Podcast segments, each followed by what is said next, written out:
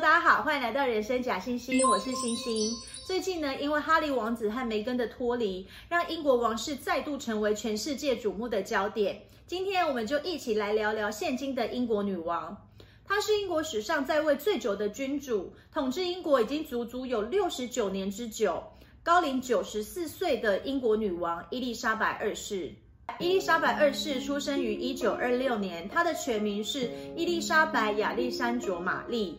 他和我们之前提过的伊丽莎白一世女王一样，实际上要轮到她继承王位几乎是不可能的事，因为她的父亲阿尔伯特是当时的国王乔治五世的第二个儿子，上面有一个哥哥大卫。再加上阿尔伯特本身有严重的口疾，个性又内向，大卫呢，外表英挺，备受人民欢迎，俨然就是未来的王室之光。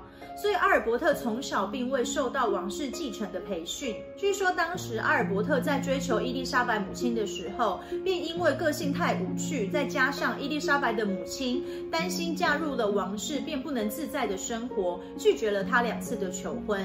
不过在阿尔伯特再三保证他并无继承王位的可能之下，伊丽莎白的母亲才答应了求婚。在结婚的初期，两人也确实过了一段简单而平凡的日子。接连生下了伊丽莎白、玛格丽特两位公主。两位公主呢，并没有到学校去上课，是由家庭教师到家里来授课。而且因为这一家人并不是王室的核心要员，比较自由，他们就经常到乡间去居住。伊丽莎白从小就和小狗和马匹一起长大，养狗和骑马便成为了女王一生的爱好。但平凡的日子过没多久，便发生了一件彻彻底底改变这一家人命运的大事。一九三六年的一月，伊丽莎白的祖父国王乔治五世过世，他的长子大卫随即即位为国王爱德华八世。在登基没几个月之后，爱德华八世跟来自美国的名媛华丽丝辛普森求婚成功。英国即将迎来新皇后，应该是举国欢腾的一件事。但问题是，这位辛普森夫人已经离过两次婚了。我们都知道，英国的君主就是英国国教的最高领袖。英国国教的教义是不允许离婚者在前任配偶还在世时就再婚。所以，即便国王爱德华八世尝试和英国政府协调，婚后他不会封辛普森夫人为王后，他们俩所生下的小孩也不能继承王位。但是，英国的议会以及首相还是强烈的反对。最终，在位不满一年的爱德华八世选择了退位，因为没有子嗣，他的王位只能由他的弟弟，也就是伊丽莎白的父亲所继承。这位从小讲话结巴、不受重视的次子阿尔伯特，被迫于同年登基为乔治六世。这突如其来的转变，让伊丽莎白的妈妈成为王后，而原本毫无继承可能的伊丽莎白，瞬间成为了王位继承的第一顺位。一九四零年二战期间，十四岁的伊丽莎白公主首次透过了广播发表演说，慰问在战火中的孩子们。For God will care for us and give us victory and peace. And when peace comes, remember, it will be for us, the children of today, to make the world of tomorrow a better and happier place. 一九四五年，十九岁的伊丽莎白加入了妇女防卫后援部队，成为了伊丽莎白名誉上尉，接受汽车驾驶以及汽车维修的训练。 这是他第一次和大家一起受训上课，女王非常的喜欢，所以后来女王的孩子都是送到学校去读书，而非由家庭教师到家里来授课。同年的五月八号，纳粹投降，欧洲战场胜利，国王乔治六世和王后以及首相丘吉尔一起站在白金汉宫的阳台上，接受人民的欢呼。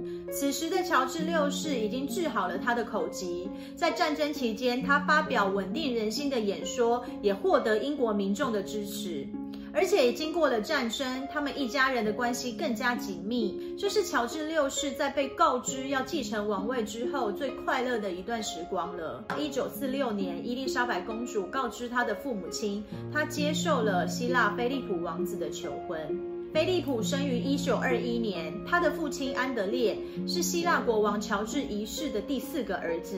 一九二二年，希腊和土耳其发生战争，希腊战败，国内发生了军事政变，他们全家差点惨遭杀害。还好菲利普的母亲是英国女王维多利亚的外曾孙女。靠着母亲的显赫家世，十八个月大的菲利普被塞进了装橘子的木箱，逃离了希腊。从此，他辗转流亡于欧洲各国，后来到了英国，投靠他的外祖父蒙巴顿家族。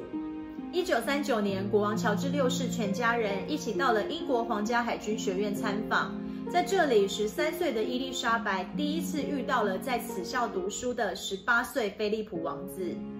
伊丽莎白对这位外表高大英挺的王子一见钟情，两个人都还是维多利亚女王的玄孙，算是远房亲戚。在书信往来多年之后，二十五岁的菲利普王子和二十岁的伊丽莎白公主正式求婚。一开始，伊丽莎白的父亲国王乔治六世是不赞同这一门婚事的。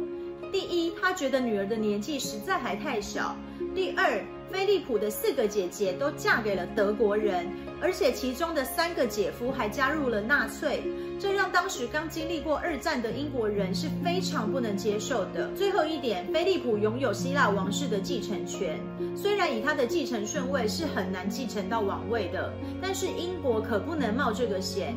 如果菲利普真的成为了希腊国王，那英国有可能因此成为希腊的一部分。不过，深爱着女儿的国王非常了解女儿的心意，他便告诉伊丽莎白。在南非的皇家访问结束之后，如果伊丽莎白仍没有改变她的心意，国王便会同意两人的婚事。一九四七年的四月，为了稳固大英国协，乔治六世带着一家人出访到了南非。在此行的尾声，正好是伊丽莎白公主的二十一岁生日，她在南非发表了她此生最著名的演说。I declare before you all that my whole life, whether it be long or short, shall be devoted to your service and to the service of our great imperial family to which we all belong.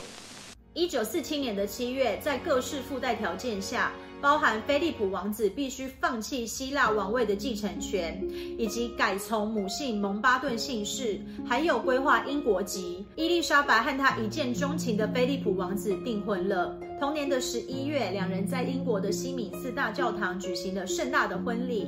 英国国王乔治六世授予了女婿爱丁堡公爵等等的爵位。结婚的隔年，伊丽莎白就生下了两人的第一个孩子查尔斯王子。结婚的第三年，一九五零年，两人唯一的女儿安妮公主诞生了。但从一九五一年开始，国王乔治六世便因为常年大量的吸烟，再加上被迫继承王位的压力等等，身体状况急转直下。王位继承人伊丽莎白便开始代替父亲出席公开场合以及出访国外。一九五二年的二月，正在肯亚访问的伊丽莎白夫妇得知了国王乔治六世因肺癌驾崩的消息。伊丽莎白立刻中断访问，兼程赶回伦敦。出发的时候，她是伊丽莎白公主；再次回到英国的国土，她已经成为了伊丽莎白女王了。一九五三年六月二号，二十七岁的伊丽莎白登基为伊丽莎白二世。这是英国第一次透过电视向全世界直播加冕典礼，很多家庭还特别存钱购买电视。当时全世界有四分之一的人口一起观看了这场盛大的典礼。爱丁堡公爵也屈膝宣誓，他将永远效忠他的女王。从此刻开始，他便不能与女王并肩同行。而伊丽莎白女王将终身服务英国人民。从登基的那年开始，已经过去了六十九个年头。虽然经历了波折，但女王谨守诺言，会服务她的人民，一直到她合上眼的那刻。伊丽莎白女王的故事，我们先说到这儿。下次我们要一起来聊聊她在统治英国的六十九年间，不管在国事还是家事上发生的大小事物。影片创作不易，如果你觉得今天的内容还不错，别忘了一定要订阅人生假星星。我们下次再见，拜拜。